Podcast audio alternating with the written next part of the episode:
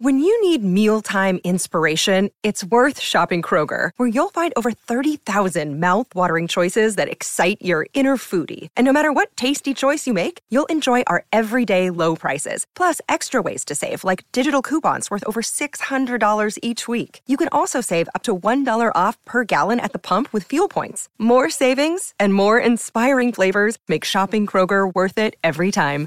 Kroger, fresh for everyone. Fuel restrictions apply.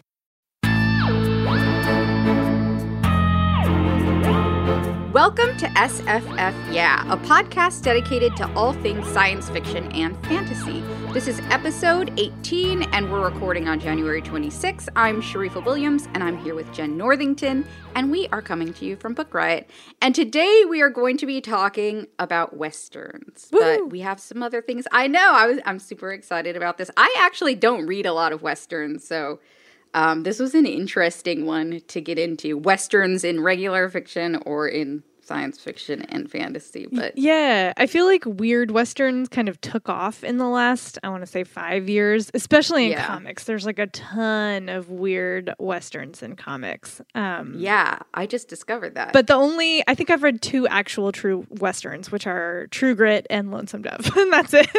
I should read True Grit. I, I have not read that, but I saw the movie. it's and I loved good. It's real good. I also feel like I'm like the last person to nerd out about the fact that you got to meet Nick Harkaway. Oh, I did. Oh, yes, I did. I got to moderate his book launch at Greenlight Books in Brooklyn uh, for Gnomon, which is so weird and good. Um, it was awesome. We like I used to tweet at him a lot. Back when he first started getting published, because I've I've read all of his books, like literally all of them, um, and that was super cool that I got to do that thing. Yes, I, I feel like my nerd cred is high right now. It's totally high. That is incredible. I am also a super fan of his. I have not read all of his books, but I loved Angelmaker with a passion and tried to like foist it on everybody I knew. So when I Mm-hmm. saw that, I was like, Jen got to meet him. That is so exciting. it was it was his first ever US tour. He's never been on a book tour in the US before. Oh, they yeah, they brought him over to sign books at books like to do like a little like meeting with his publisher and he went around and signed books. So I had met him in person like I think it must have been for Angelmaker or was it for Tigerman? Anyway, it was a while back. Um and he didn't do any events and they like didn't do any events. He was just in New York for like a hot minute. Um so I had met him in person once before but I hadn't gotten to do like an actual event with him. So that was it was very cool. It was very fun. wow, that's that's amazing. I I hope that he comes to Portland one day. Yeah. I would totally go to Powell's for that. Mm-hmm. Um, okay, well, before we get started, I am going to tell you about our first sponsor, and that is a book I it, I think it was the first book I read this year. It's The Hazel Wood by Melissa Albert. And this is about 17 year old Alice and her mother who've spent most of Alice's life on the road. Uh, always a step ahead of the bad luck biting at their heels. But when Alice's grandmother, the reclusive author of a book of pitch dark fairy tales, dies on her estate, the Hazel Wood, Alice learns how bad her luck can really get. And I read this book. This is a debut from Melissa Albert. Um, she runs the B&N teen blog, and she is an exceptional writer. Now that I, I've read this book, it is fantastic. And if you love fairy tales, which I do, once I saw that phrase, I because I saw the synopsis a while back, pitch dark fairy tales, I was completely there for it. And it's absolutely true. It's very like weird Angela Carter esque fairy tales meets the real world and a very angry, rough girl. I loved it. I loved everything about this. So, um, yeah, if that sounds interesting to you, that was The Hazel Wood by Melissa Albert. Thank you so much for sponsoring this episode.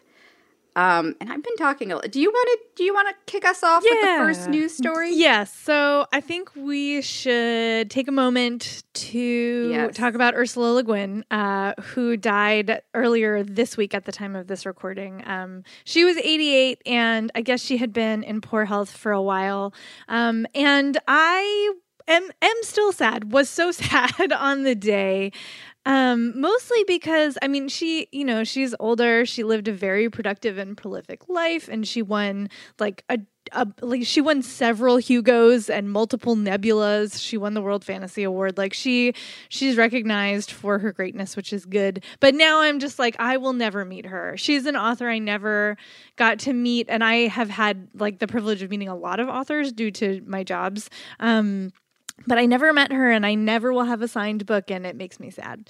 Um, and now we'll never get any more installments from her. But, you know, happily, there are quite a few uh, short story collections that came out recently and then her essay collection and then there's always rereads. So that is how I am consoling myself. Yeah, I went I think we all learned about the news around the same mm-hmm. time. And it was one of those things where you don't realize how hard something is going to hit you until it does. Yeah. And when I I was the same way, I was like, I am not a big crier, but that whole day I was, it was really rough, mm-hmm. like really rough. She's a amazing person. I'm like getting emotional yeah, now. I, am glad that we're getting this out of the way. Yep. yep. But yeah, I have a lot of feelings about her and her writing and um, you know, the Earthsea cycle, everything she's written. And I'm gonna, this is gonna be one of those things where it's gonna be very difficult for me to read the last book she wrote. Mm-hmm. Um, I have been wanting to get to it, but now I'm like, I, I don't know if I'm ready. Yeah. yeah. And she was, she lived in Portland, and I really like there. There was a part of me too that was that thought I would get to meet her one day and I this is very random but I went to like a bird show like an Audubon mm. style event and she had her books there um, available and it was just a, a stand just for her and I was like, oh my gosh, maybe Ursula Le Guin's gonna come and actually be at this strange bird show, and I'm gonna. She didn't. She it said that she couldn't. She was regretted she couldn't make it, but I'm I'm really sad about this, and yeah. it's gonna be a while before I, you know, feel better about it. So I I do want to say I've gotten this question a lot in the last few days. If you haven't read her, the the one book I would recommend to everyone um, is The Lathe of Heaven, which is one of the first books of hers that I read, and actually takes place in an alternate Portland. Uh, oh wow! Yeah, and it's it just like blew my head open. Um, it's not her best known, but it's one of my all time favorites, and obviously the Earthsea books. But if you're not like a you know super epic fantasy fan, The Lathe of Heaven is amazing. I have to read that now. I have not read enough of her books. I think it was just I read The Earthsea Cycle when I was really young. Mm-hmm. It was one of the earliest fantasies I got into, and you know, it was it was pretty exceptional to me just because you know it was people of color. Mm-hmm. Um, so yeah, I have to read the rest of her works, and maybe that's going to be the first one, and then maybe slowly work my way up to reading her last yeah. book, the collection of essays. Um, okay. deep breath. deep breaths, deep breaths. Um, I kind of want to talk about this Harry Potter, the Voldemort movie. Okay. That just recently came out. Uh, we had talked about this before when it was when they were just basically talking about this fan film that was going to come out that uh, is based on the of the Harry Potter universe and it had they got Warner Brothers blessings to make this Voldemort Origins of the Heir movie that is just it's an unofficial fan film. Um, and I actually watched it. Came out just recently, maybe a couple days ago, um, on YouTube, and I watched it this morning, and I knew um, I was I watched it just because it was interesting that they got the okay to make this film and that was interesting enough to me to actually go ahead and watch it even though I knew it wasn't necessarily going to satisfy anything for me in terms of learning about like the origins of Voldemort. And so I just watched it. It was under an hour and it was actually the production quality was really good. They did a crowdfunding campaign uh, to make this happen. And the films makers are Tryangle Films. Um, this is again, this is a non-commercial work, by the way. And the production value was pretty good. Like I was surprised by that. There were some weird little dubbing things, but um, it was interesting. It was an interesting experience. I don't feel like you I don't feel like anybody needs to watch this movie, but it's if you're a big Harry Potter fan, I feel like there's probably a curiosity um, about it, and you can kind of this is sort of the the kind of movie you can put on in the background, which I did because there's a lot of exposition, um, but it basically follows the the heirs of the different houses, so Hufflepuff and Ravenclaw and Gryffindor and Slytherin, and it follows Tom Riddle and what happened to like how he became evil or where he started to become evil. Um, so yeah, it was an interesting experience. It kind of made me more wistful more than anything, like because it didn't fulfill a feeling of like, oh, now I understand the story. It's not like canon, and it's just you know, it's like reading fan fiction, which can be satisfying sometimes, but. Um, I just found it, I just found this whole project very interesting, and I'm still shocked that they got to do it. It's, you know, they didn't make any money off of it, but that's still like a pretty big endeavor for a property like this where you know you would think they'd have all of the Harry Potter stories on lockdown. So Well, yeah. yeah. I mean, Rowling has gone on Rowling, right? Rowling has, or is it rolling? I think it's rolling. Oh gosh, I think it's I like rolling. know it and then I forget it. J.K. Rowling, no, it's rolling. Okay, so she has been sort of historically very kind to fan fiction. Um, Yeah. and so this seems like an extension of that. I mean, I also am impressed because you know Warner Brothers isn't warm and fuzzy. Um, No. and, but I guess you know who knows? Maybe her contract has something about it, or I don't know. Um, so, but it is interesting because some authors have, you know, been much more protective of their works and much more active with, you know, cease and desists and and takedown notices and all that stuff. So it is sort of a, a signifier of a brave new world for fan fiction.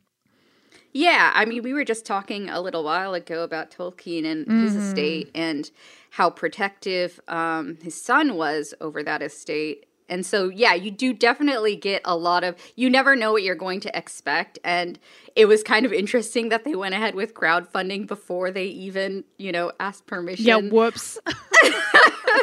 it could have been a completely different story. Mm-hmm. I just find it really entertaining. I I don't I I, I don't know. This movie was interesting. I would watch it if you're really curious. You're not going to miss out on anything if you don't watch it, but I sort of had to. I don't know why. I know why. It's because you're a huge Harry Potter fan. oh yeah, that thing. That's why. Yeah. So I I got it out of my system.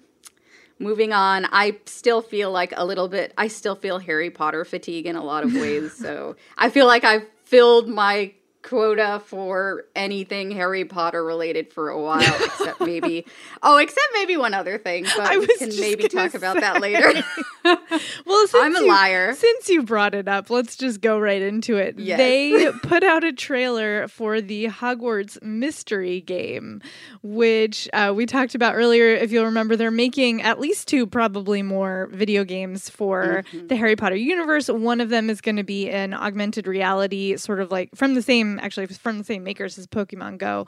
Um, this one is a role playing mo- mobile game called Harry Potter Hogwarts Mystery, and they released a trailer. And I can just tell from the trailer that I'm gonna be bad at this game. I'm not good at like compli- like complicated hand-eye coordination, or even not that complicated hand-eye coordination tasks. But the trailer is really cute. Uh, the uh, animation style is fun to look at. It's very, it's very Hogwartsy. I don't know. What did you think? I thought the same thing. It's very, very Hogwartsy. that should be a term. Um, I got immediately excited about this game, and the part that's really interesting to me and super exciting is that it's one of those. It's like it's a role playing experience, and it's one of those experiences where your decisions in the game sort of shape your story. And every time I'm terrible with the hand eye coordination stuff as well, but I do like the games where you sort of mold your own destiny. Um, I'm probably going to be bad at this as well, but uh, there's a part of me that's that always approaches these games thinking I want to do the, all the evil things and be the evil character and see what that ends up looking like. And then I always make like the moral decisions in the I like I just can't help myself sometimes but I'm almost tempted to try that with this game. And the thing that's worrisome for me is I was just reading this book, uh, Bored and Brilliant. It's going around a lot, and it's basically about not spending a lot of time on your phone and putting your phone away. and the first thing I thought it was like, but but the Harry Potter game is gonna come out, and I. I'm gonna lose some time to that. I don't know if I can. I don't know if I can not play this game. I'm. I know I'm gonna be bad at it. I am excited to play it anyway, and maybe being bad at it will help me curb my inevitable addiction. so. I really want you to play this in like full Slytherin, dark Slytherin mode. Oh, I so want and like to. document the process. I want to hear about that. Maybe I'll do it just for just for you Yeah, guys. for I will be I will be the evil villainous character I have always wanted to be. I I will say that um I was part of a D&D group once and uh when I was building my character, I definitely made them the least amount like myself as possible. Like it was a very chaotic neutral like look out for yourself first character, which is I've never Wow. I'm, I know I'm not like that so much in real life. Um and so and and it was super fun like it was really fun to sort of try to get in that mindset just for the space of the game i enjoyed that experience a lot so i do recommend like playing not as yourself in some game at some point because it's just a fun mental experience That sounds that's enough of a that's convincing enough for me to actually go ahead and try it. I think I'm going to do this. There's all sorts of warnings in this article about, you know, just remember what Dumbledore said, Right. sort of things. don't be like, Crabbe and Goyle too bad article too bad I'm not. I'm going to be better than them, more evil. so there. Okay, now that I've made my pledges, do you want to talk about this Margaret Atwood MaddAddam uh, adaptation? Yeah, go That's for hard it. to say. Um, so there's going to be a series adaptation of Margaret Atwood's MaddAddam novel trilogy, and it's being produced by Paramount Television and Anonymous Content. And they basically Paramount won a bidding war for the trilogy. I guess it was uh, there were a bunch of people trying to get to it. Um, and so, of course, these are the novels, three novels: Oryx and Crake, The Year of the Flood, and MaddAddam. And it's this post-apocalyptic story about um, a global pandemic and the end of mankind. And Darren Aronofsky was actually originally working on an adaptation um, at HBO, but then that project did not move forward and he's no longer attached to this adaptation. And so now it's going to be executive produced by these people who i don't know. David Kanter uh, it's anonymous content basically and rock paper scissors entertainment. Um, so it's going to be produced by them. And it seems like it has uh, margaret atwood's stamp of approval so far the vision at least. So it might be interesting and good uh, they've already obviously Atwood's adaptations or At, Atwood's work in adaptation has had a lot of success with The Handmaid's Tale, uh, which I still haven't brought myself to watch because I'm it's rough. Um, but so it's having a lot of success. I'm looking forward to seeing how they adapt uh, this trilogy and what that looks like. I'm sure it's also going to be bleak and grim dark. Um, so that's always something to I think I'm interested in. So what do you think about this? Did you I don't know, did you read the Mad Oh Adam yeah, trilogy? I've read them all. Uh, Okay, I I, thought re- so. I really enjoyed them actually. Although I I did struggle to get through Oryx and Crake, but then once I got to a certain point, like I just tore through the whole series. Um, I think this is well. I, I am. I have to say, I'm a little bit sad that Aronofsky isn't involved anymore because I have Yeah. enjoyed some of his past works. Um, the new team has done Catch Twenty Two for Hulu, Thirteen Reasons Why for Netflix. Um, TNT TNT's The Alienist, and they're actually the same team that's doing the Vampire Chronicles, which is another story Oh. we have to talk about. Yeah, which is interesting. But I don't know. I mean, as long as it's on a platform I will watch. Like if this goes direct to Amazon, I'm never going to see it. Um, but hopefully that will not happen. Uh, hopefully it will be somewhere where I can actually watch it. And um, I, I'm curious to see what they make of it. I I have no idea. I have no idea. But I did think it was interesting that this is the same team that is working on the Vampire Chronicles adaptation. Should we just dive right into that? Yeah, we should go ahead. Yeah, so so the it's the same producers, and the uh, they're bringing Brian Brian Fuller is now um, going to work on this. And if you don't remember his name off the top of your head, you have probably seen something he has done because he is the guy behind Pushing Daisies, uh, American Gods, Hannibal. Like Brian Fuller is kind of TV ubiquitous in in my circles. Um, and it's so funny because he does have a big range of work. Like Pushing Daisies is not necessarily the same type of thing as American Gods, although he does that sort of dark whimsy, I guess is his through line. Which is a good through line to have if you're going to be adapting Anne Rice. Like dark whimsy could work for the Vampire Chronicles. Uh, so yeah, it's I'm I'm super curious about this. I confess that I never read these books, uh, but I did see the the the movie at a very um young age interview with a vampire it, it was and and i did see queen of the damned in the theater actually now that i'm remembering me too. so because Aaliyah, like come on I know Um, that was exactly the reason why I went to amazing. it. but anyway, yeah. So so this is, I mean, you know, sci-fi fantasy TV is real, really having a moment. It is. I'm I mean, I'm really glad for it, obviously. Mm-hmm. And I was pretty excited about the Vampire Chronicles because I was obsessed with Interview with the Vampire when I was, you know, a teenager.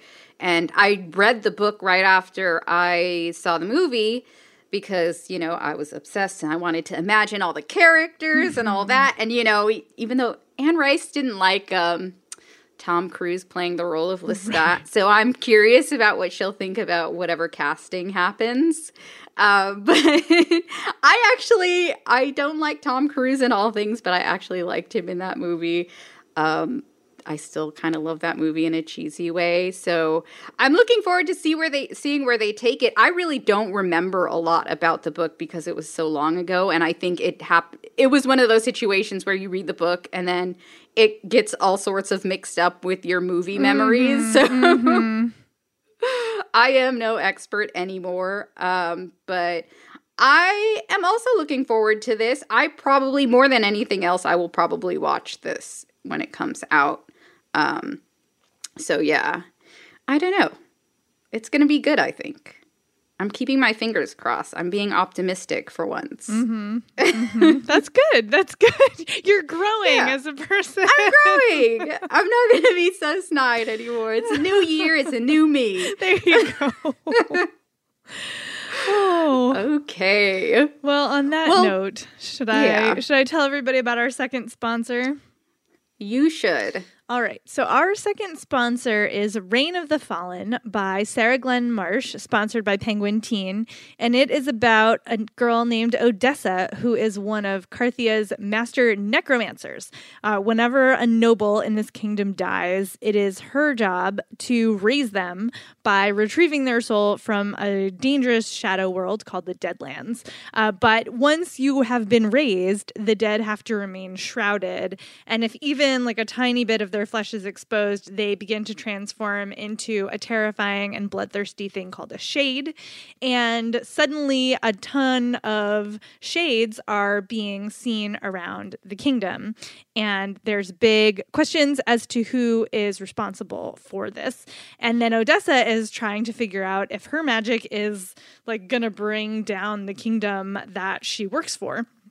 So she has to fight alongside her fellow mages um, to untangle a gruesome plot to destroy Carthia. So if you are a fan of books like Three Dark Crowns uh, and Red Queen, this is another read of that type. It's a gutsy and unpredictable story. There is an LGBT romance at its core. So if you're looking for more representation in that region, you should definitely check this out. Uh, it sounds like a lot of fun. I will be keeping an eye out for it. I do love necromancy stories. I I didn't mm-hmm, think I mm-hmm, realized same. until this past year how much because I'm thinking about um Oh, what's the bone one? Shoot. The bone witch? Yes, no, the no. bone oh, witch. Yeah, yeah, yes. Bone witch yes. by Rin Chupeco. I was yeah. like bone crust. That's not what it's called. That's a different book. So many names. So Too many, many bone books. Bone. but um, but yeah, like I was thinking about the bone witch. I was like, oh, I will take all of your girl necromancers. Like, bring them to me. I will take them. Oh, so man, anyway, that is Reign of the Fallen by Sarah Glenn Marsh. Thanks so much for sponsoring the show. And now we get to talk about westerns. Indeed. Do you want to kick this off?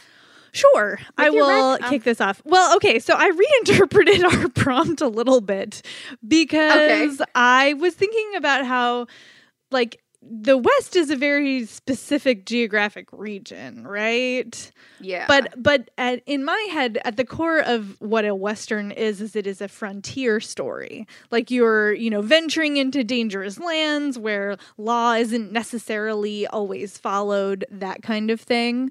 And so my sci-fi Western pick is River of Teeth by Sarah Gailey, which has been getting so much love in the Book Riot uh, camp and I finally picked it up. It is a novella. It's the first in a series. The second one is out.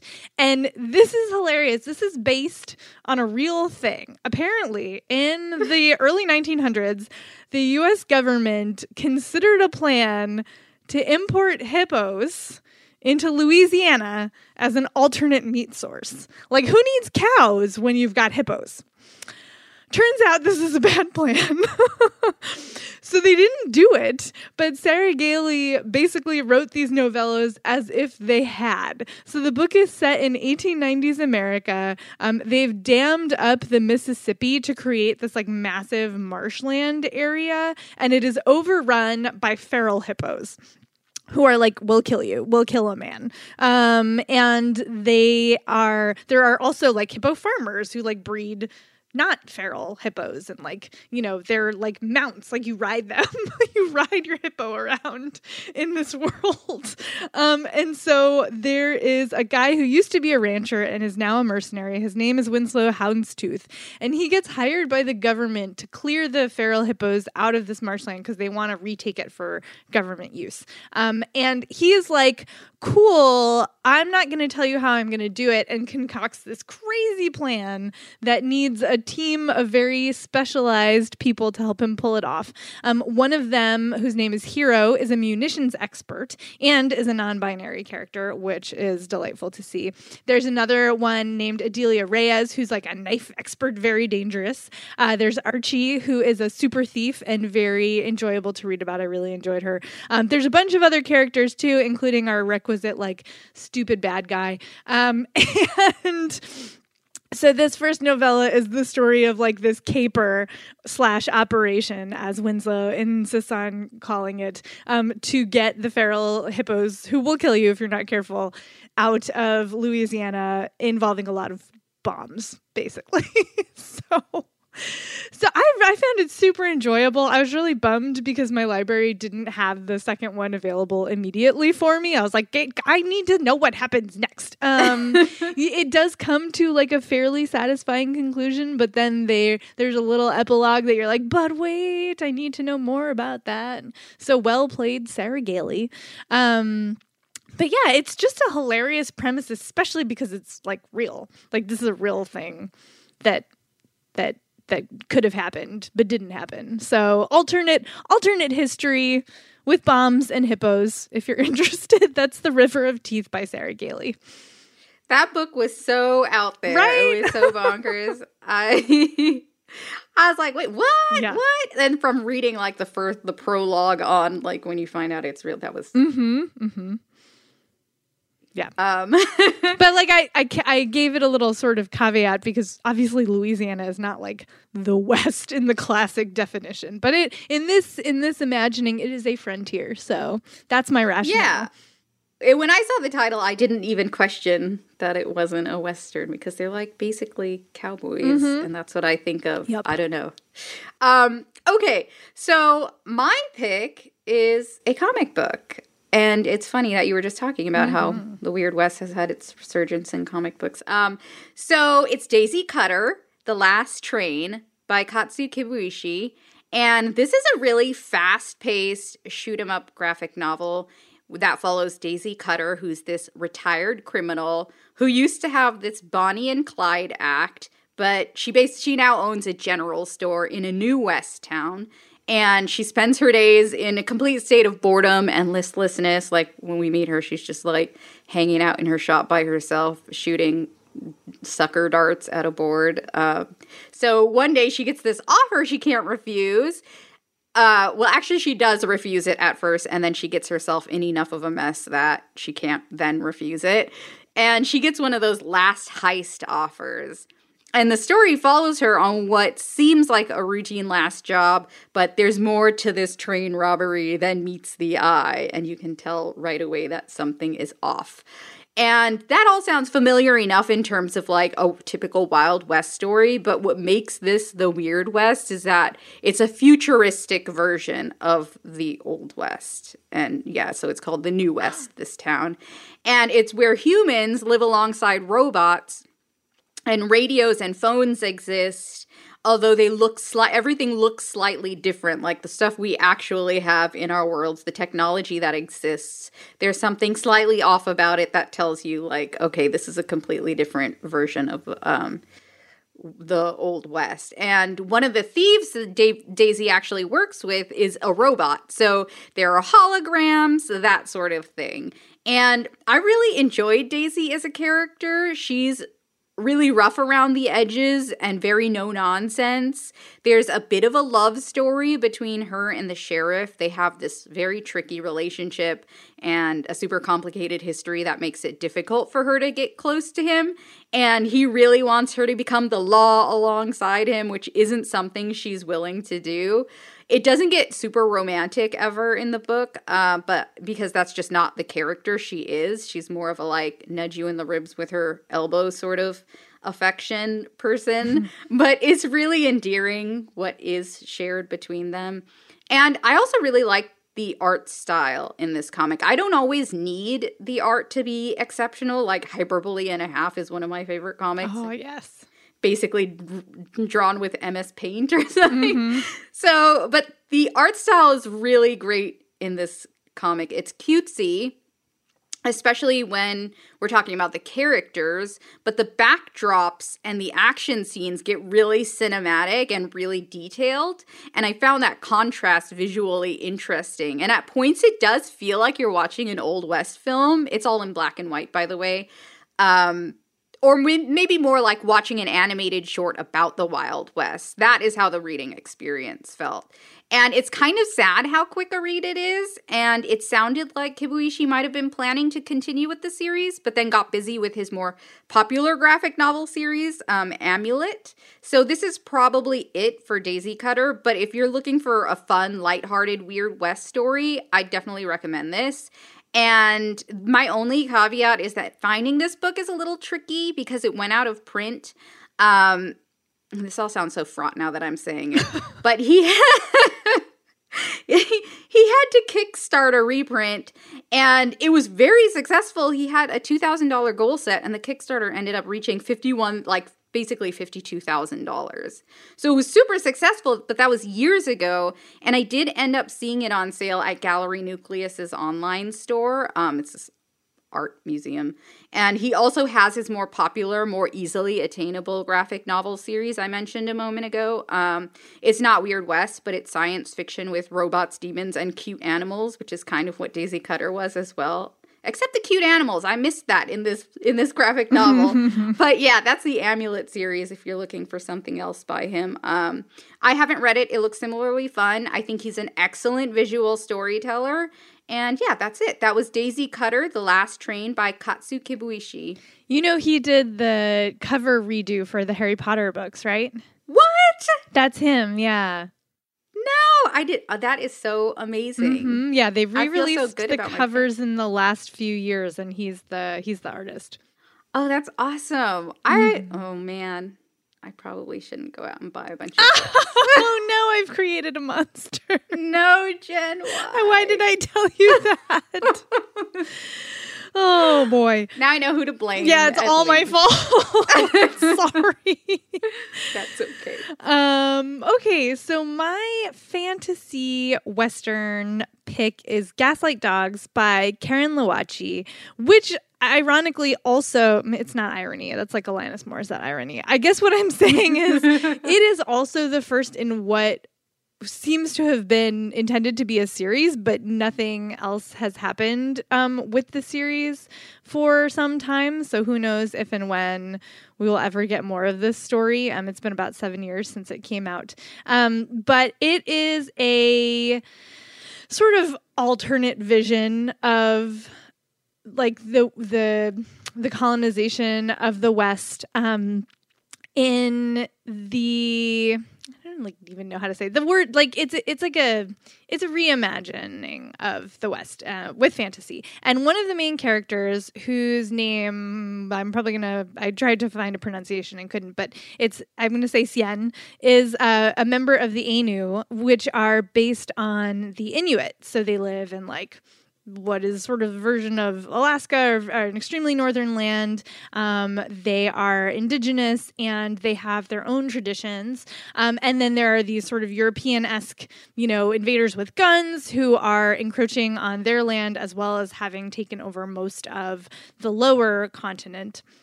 And she gets taken prisoner after having an altercation with some of these exploring, invading European esque people um, and taken down to the frontier. And she is a sort of shaman of her people. She can like send out her it's kind of like a patronus. She- it's her dog. Um she has like a dog. It's like patronus is the next best word i can think of. Or spirit animal um who she can send out and and she can experience things through her spirit dog's eyes. Um and the person who has taken her prisoner is a general who knows of this tradition and he wants like access to this spirit magic for himself so that it can like help them better win the war of expansion. Um, so she is taken prisoner and told to teach this spirit magic to his son, whose name is Fall. And this guy is like wants nothing to do with it. He kind of hates his dad. He's used to being out on the front lines and like you know being a soldier, but he's come home and is being told by his father that he can't leave until he masters this magic, which he doesn't want to do. So there's a lot of like frenemy situations. Like uh, the enemy of my enemy is my friend. Like nobody likes each other but they're being forced to work together. It's super uncomfortable uh, for everyone involved. And the story plays out in a really interesting way. Like it's a very muddy and like gritty and dirty world. And um and following Sjenn through it she's just like so sort of she's she's not like blown away by this civilization. It's different from hers and she can she's trying to adjust to the differences but she's so secure in her own traditions. It's a really nice change of pace because obviously westerns traditionally don't involve much of an indigenous viewpoint um, so this is a very different one. And then you also get there's this you know indigenous tribe um, in the lowlands who are fighting back against the en- encroaching forces. Um, and you and that's like a super violent part of this book. This book does get very violent just fyi um, and so there, there's a character from uh, that tribe as well that becomes very pivotal to the plot. But so it's it's like one book and it doesn't feel that long, but a lot happens. It's very atmospheric. I definitely can picture it like immediately when I think back to this book. Like the images just spring right into my brain, um, and it was a nice sort of counterpoint to the very Eurocentric tendency that westerns have. So again, that's Gaslight Dogs by Karen Lowachee, who I'm there's interviews out there with her. She is not Inuit herself, but she studied with them, and she is a woman of color as well. So it's a different sort of representational take from from from your average bear. Uh, so yeah, I thought it was really interesting. I really want her to finish. I like want to know what happens next. I'm just like, I guess she's writing other things, and I will seek those out. But I really, I would like book two of this, please, and thank you sometime soon. Thanks. That's so rough when that happens. very frustrating. I feel for you. Yeah. That is hard. Um well, my my pick is something that immediately came to mind when we were talking about this theme. It's one of my favorites, and I love this author. I'm recommending Six Gun Snow White by Catherynne M. Valente. Uh, and I read this book when I was really deep in the fairy tale retellings weeds. I think I gave this book a shout out when we were talking about mm-hmm. fairy tale retellings and remixes. Um, this is, as you may have guessed, a Snow White retelling. It follows Snow White, who in the story is half white and half Native American. She's the daughter of Gun That Sings, who is forced into marriage to Snow White's father, who's this wealthy white mining baron um, and not a great person. Gun That Sings does not survive her daughter's birth. And then, of course, in comes the wicked stepmother who gives Snow White her name, mocking her stepdaughter's darkness, like her skin color. Um, so, of course, this is not a happy family situation. It's when Snow White feels like she desperately needs to escape. And it's what happens when she does escape that's the big adventure in this story. And Snow White is again, it's another very gritty, gun wielding, horse riding heroine. Um, she's a young woman in this story, and the book does take place in the Wild West. Of course, it's a different sort of uh, Old West with bands of rebel women and elements of folklore, which is something I always love and look for. And I was in the same sort of I was getting a lot of Europe in the fairy tale retellings I was coming across at the time, of course, because you know it's ubiquitous.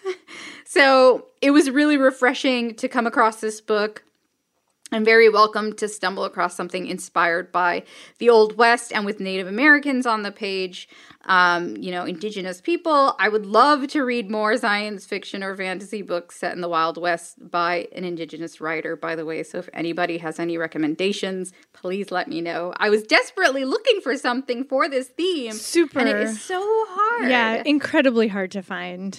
Yeah. Mm-hmm. But I really enjoyed this story, and this was also my first uh, Catherynne Valente read. Oh, nice. Yeah, so I have lots of feelings, and everything she writes is super imaginative and out there and kind of like nothing you've ever read before. And that's how I fell in love with her writing uh, when I found Six Gun Snow White. And the book has an interesting format. It's a novel, so uh, novella, sorry. So it's a quick read, and the book is made up of these really brief sections. So there's a lot of brevity in the writing style as well, and everything is a bit clipped and and blunt. And that maybe sounds weird, but it absolutely works with the tone of the book. It felt like you were racing from danger the whole time. Everything is very fast paced. Um, and there are assassins and outlaws and all of that, but on a deeper level, the story's about colonialism and racism and women's roles in this society where their beauty is tantamount and it's their way of surviving and also a curse. Um, so yeah, fast paced, gritty novella with a lot of depth. And I'm so excited because I just got an, an arc of an upcoming book from Catherynne Valente called Space Opera. Yes. And I want oh my that. Goodness. I want it. It looks, I haven't read it yet. It's been a while since I read any book of hers. And it just sounds so fun and totally out there. And I'm basically just hyping myself up to read this book at this point. Uh, but yeah, for this theme, my Wild West fantasy is Six Gun Snow White by Catherynne M. Valente.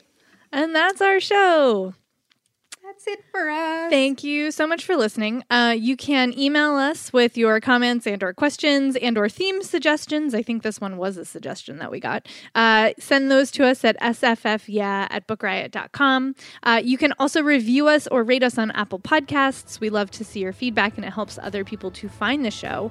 You can find me online at jenirl.tumblr.com. That's Jenn with two N's. What about you? You can find me on Instagram. I'm at Williams, S Z A I N A B Williams. And we'll talk to you next time.